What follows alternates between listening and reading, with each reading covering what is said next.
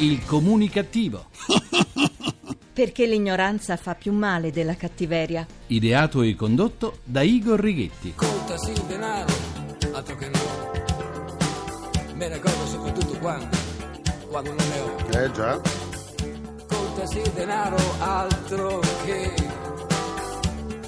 altro che chiacchiere. Altro che chiacchiere Vasco Rossi, buona comunicazione Italia delle manovre e delle manovrine dal vostro comunicativo di fiducia Igor Righetti. Bentornati alla nostra terapia radiofonica di gruppo Fuori dal Coro numero 2139, dodicesima edizione, signore e signori. Non bastava lo spread che cresce e il debito pubblico pure. Adesso veniamo accusati a livello internazionale di essere un popolo di ignoranti.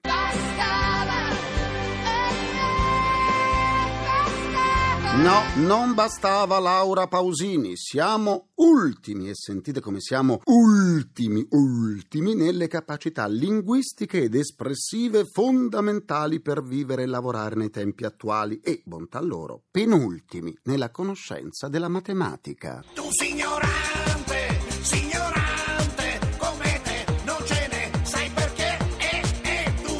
Lo rileva l'indagine promossa dall'Ocse su 24 paesi, ma una buona notizia intanto squallore c'è. Sì, la bocciatura è pesante, è vero, ma il divario con gli altri paesi si è ridotto e meno male che non sapevamo di essere paragonati ai pitecantropi. Può esistere una forma più alta di coraggio. Decisamente no. E badate bene, queste affermazioni vengono da fonti serie, scientifiche, altamente qualificate. Soltanto noi non sapevamo di essere così arretrati culturalmente. Il fatto è che i ricercatori hanno rilevato come le cosiddette competenze alfabetiche, alla base della crescita individuale e della partecipazione economica degli italiani adulti, risultano ben al di sotto della media dei paesi OXE, ossia di quelli più industrializzati, che per ora sono 24 per ora. Stando alle cifre diffuse dall'ISFOL, che ha condotto l'indagine per l'Italia su incarico del Ministero del Lavoro, una delle situazioni più preoccupanti viene dai giovani di età compresa tra i 16 e i 23 anni che non studiano e non lavorano. I dati dell'Ocse sono allarmanti e impongono un'inversione di marcia che, secondo quanto affermato dal ministro del lavoro Enrico Giovannini e dal ministro dell'istruzione Maria Chiara Carrozza, si è già avviata attraverso numerose misure prese dal governo per rimontare il ritardo accumulato. Ci deve essere una spiegazione. Certo che c'è. Eravamo tanto ignoranti, ma tanto ignoranti da non sapere di esserlo. Esaminando i dati spicca il divario enorme che c'è tra il nord e il sud d'Italia,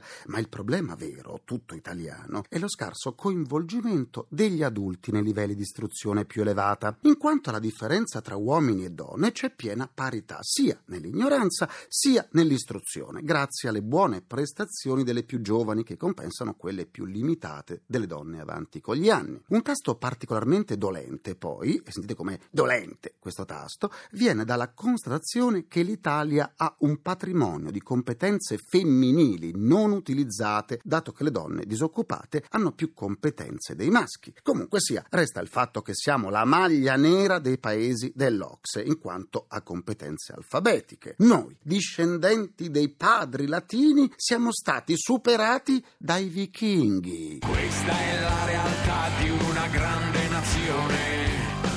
Eh sì, la realtà di una grande nazione. quando sento notizie del genere mi rammarico assai. Eh, la capisco, presidente Napolitano. Napolitano scaturito dalle corde vocali aliene dell'attore Gennaro Calabrese. Cambiamo argomento. Ormai la fuga di milioni di nostri connazionali all'estero è inarrestabile.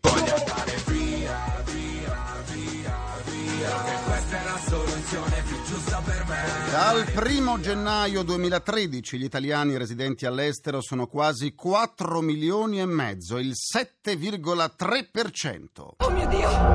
Oh mio Dio! Mio Dio, sì. Rispetto al 2012 c'è un aumento del 3,1% pari a oltre 132.000 connazionali. La maggior parte dei residenti all'estero si trova in Europa, segue l'America, l'Oceania, l'Africa e l'Asia. E quanto emerge dall'ottava edizione del rapporto Italiani nel mondo 2013, la Sicilia, con quasi 700.000 residenti, è la prima regione di origine degli italiani all'estero. Se l'Italia andrà avanti di questo passo, con tasse e aumenti continui, resteranno qui soltanto i nostri politici. Allora sì, allora sì che ci sarà da ridere. Andiamo via, andiamo via, non importa come basta che andiamo via, andiamo via, andiamo via. Andiamo via, andiamo via. E ora una notizia di grande interesse che ha trovato spazio su tutti i media. È terminata la pena con sei mesi di anticipo per Stefania Nobile, figlia della teleimbonitrice Vanna Marchi. Io che notizia? Che notizia? Eh, che notizia? Notizia no! Eh, scusate, mi si era incastrato Carlo Verdone tra le corde vocali. A deciderlo è stato il magistrato di sorveglianza di Milano che ha accolto l'istanza presentata dal difensore della donna. Tra indulto e quanto ridotto dalla Cassazione, la figlia della regina delle televendite aveva un definitivo di circa 4 anni per associazione a delinquere e truffa. Ma siamo in Italia, siamo in Italia e già dopo un anno e mezzo era stata ammessa la detenzione domiciliare. Ancora non me ne rendo bene conto, ha detto Stefania Nobile. In effetti non ce ne rendiamo conto bene neppure noi e soprattutto le tante persone truffate da madre e figlia. La teleimbonitrice urlante come la madre Vanna, le quali usavano la voce come armi chimiche,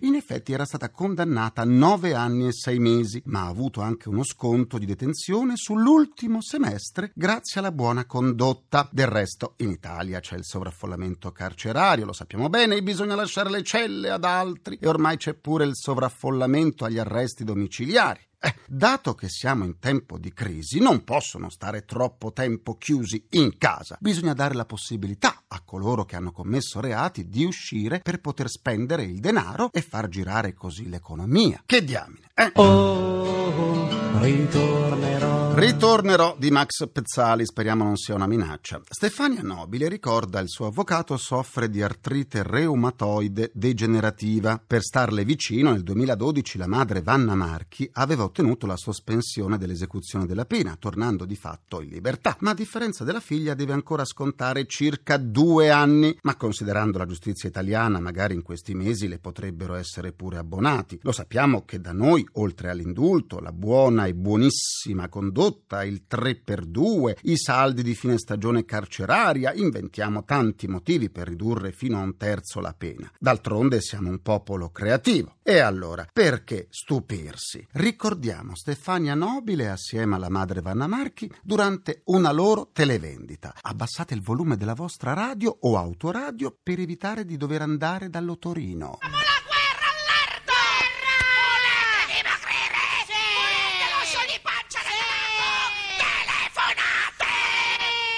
Direi che può bastare. Un'altra storia che conferma come ormai in Italia la realtà superi di gran lunga la più fervida immaginazione. Un alloggio ancora non ce l'ha, ma il comune ha montato una tenda come soluzione provvisoria. La storia è quella di Vittorio Giannico, 44enne, sorvegliato speciale di Gioia del Colle, in provincia di Bari, che da 13 anni vive per strada, senza casa e lavoro. Da alcuni mesi, con lui, senza un tetto, dorme la sua compagna incinta su un materasso in un parco di fronte all'ospedale cittadino. L'uomo deve scontare una condanna ai domiciliari per ricettazione, ma non è possibile perché non ha una casa. Già, non ha una casa. Adesso, grazie alla tenda montata dal comune, potrà finalmente scontare la condanna. Però mi chiedo, quest'uomo è sorvegliato speciale, ma da 13 anni vive per strada. Quindi, per sorvegliarlo in modo speciale, gli agenti finora sono stati costretti a spostarsi di continuo ovunque andasse, senza lavoro. Come ha fatto a sopravvivere per 13 anni? E nonostante fosse senza casa e senza lavoro, come ha fatto a trovare il tempo e la voglia per cercarsi una compagna e metterla incinta. Può esistere una forma più alta di coraggio? Penso proprio di no. Deve scontare una condanna ai domiciliari. Mi auguro che il comune non gli abbia regalato una canadese, perché piccola e stretta com'è, avrebbe tutte le giustificazioni per evadere dagli arresti domiciliari, o sarebbe più corretto dire togliere le tende. Ecco, provate voi a stare due anni in due persone e una volta che sarà nato pure suo figlio in tre dentro una canadese. Continuiamo così, facciamoci del male. E continuiamo così. Per riascoltare l'istituto del comunicativo andate sul sito comunicativo.rai.it e basta, dove potrete anche scaricarle in podcast. Come sempre vi aspetto pure sulla pagina Facebook del comunicativo, facebook.com slash il comunicativo. Vi ricordo che il comunicativo è anche in tv ogni mercoledì in diretta alle 10.10 su Rai 2 all'interno di TG2 insieme. Chiunque ritiene di fare qualcosa di creativo, di sperimentare, di aver inventato qualcosa di innovativo o di collezionare oggetti inusuali può scriverci. L'indirizzo di posta elettronica è il comunicativo chiocciolarai.it. Se metà chi non vale, Dalla pagina Facebook del Comunicativo oggi saluto Elso Smarrella, Lorella Piglia Poco, con questa crisi Lorella devi accontentarti, Sonia Marini, Luca Scuro, Mario Bianchi, Anna Cecilia Rodriguez e Natascia Renzetti, la quale ci ha inviato una torta creativa fatta da lei con tanto di faccina del Comunicativo. Complimenti Natascia, la torta era deliziosa. Adesso sentiamo l'opinione del direttore responsabile del gruppo Corriere, Anna Mossuto, che ci sta aspettando. I due punti del comunicativo. Buona comunicazione a tutti. La visita di Papa Francesco ad Assisi è stato un regalo, un immenso regalo per tutti, per gli Umbri, per la Chiesa, per l'umanità, perché questo vescovo arrivato dalla fine del mondo ha deciso di venire in pellegrinaggio nella città del Poverello, toccando i luoghi simbolo della spiritualità e del messaggio francescano. E lo ha fatto con la consueta umiltà che lo contraddistingue, con la semplicità dei gesti e delle parole che stanno cambiando il corso della storia. Papa Francesco ha voluto incontrare la gente comune, ha voluto intrattenersi con i bambini malati.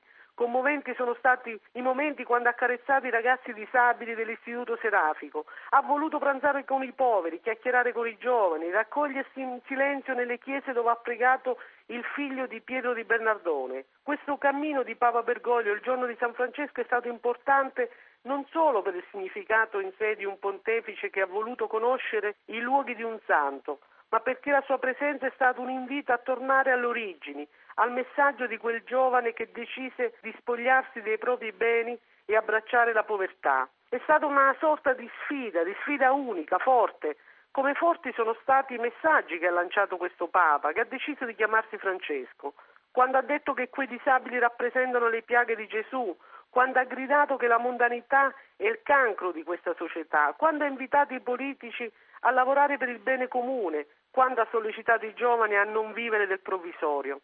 Papa Francesco è amato perché ci sta abituando a un linguaggio essenziale, diretto, a un esempio senza fronzoli e senza orpelli. In ciò forse sta la sua grandezza, nel rivoluzionare la Chiesa, nel cambiare la società, i modelli, le culture e nello schierarsi dalla parte degli ultimi, dei poveri, nell'invocare sempre la pace. Il 4 ottobre è stato un appuntamento storico, un appuntamento che ha richiamato alla mente un altro evento di portata straordinaria, e cioè l'arrivo di Giovanni Paolo II che ad Assisi il 27 ottobre del 1986 volle riunire tutti i capi di tutte le religioni del mondo per una giornata di dialogo, di confronto, eliminando barriere culturali e steccati ideologici e soprattutto di preghiera, invitando ognuno a rivolgersi al proprio Dio. Una data scolpita nella storia della Chiesa e non solo, perché da quel giorno lo spirito di Assisi si è rinvigorito, così come siamo certi che Papa Francesco lo ha rafforzato. Lui sa parlare al cuore degli uomini e delle donne, perché sa infondere speranza in un mondo migliore, perché sa richiamare i valori della fratellanza, della pace e della riconciliazione. Insomma, la visita di Papa Francesco non ha lasciato indifferente nessuno, perché lo spirito di Assisi non si può spegnere. Buona comunicazione a tutti. Chissà se va, chissà se va, chissà se va, se va, ma sì che va, ma sì che va, ma sì che va, che va. Concludo anche questa seduta con il mio pensiero comunicativo. L'inchiesta commissionata dall'Ocse, l'Organizzazione per la cooperazione e lo sviluppo su 24 paesi, ha rilevato che l'Italia è all'ultimo posto per le competenze linguistiche. Sarà per questo che da noi la crisi mondiale è arrivata dopo, perché non ce l'avevano tradotta? Ah, sarà per questo, non ce l'avevano tradotta. Ringrazio i miei implacabili complici, Vittorio Lapi, Valtrighetti, Carapagliaio, ringraziamento a Francesco Arcuri. Alla console, alla console. Alla console tra gli immancabili. Folletti!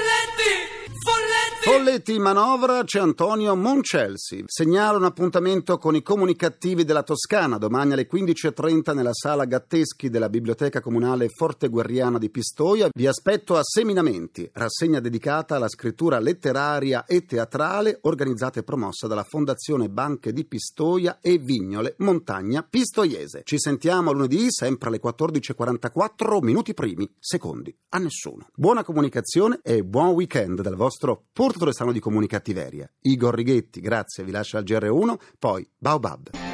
Il comunicativo. Perché l'ignoranza fa più male della cattiveria. Ideato e condotto da Igor Righetti.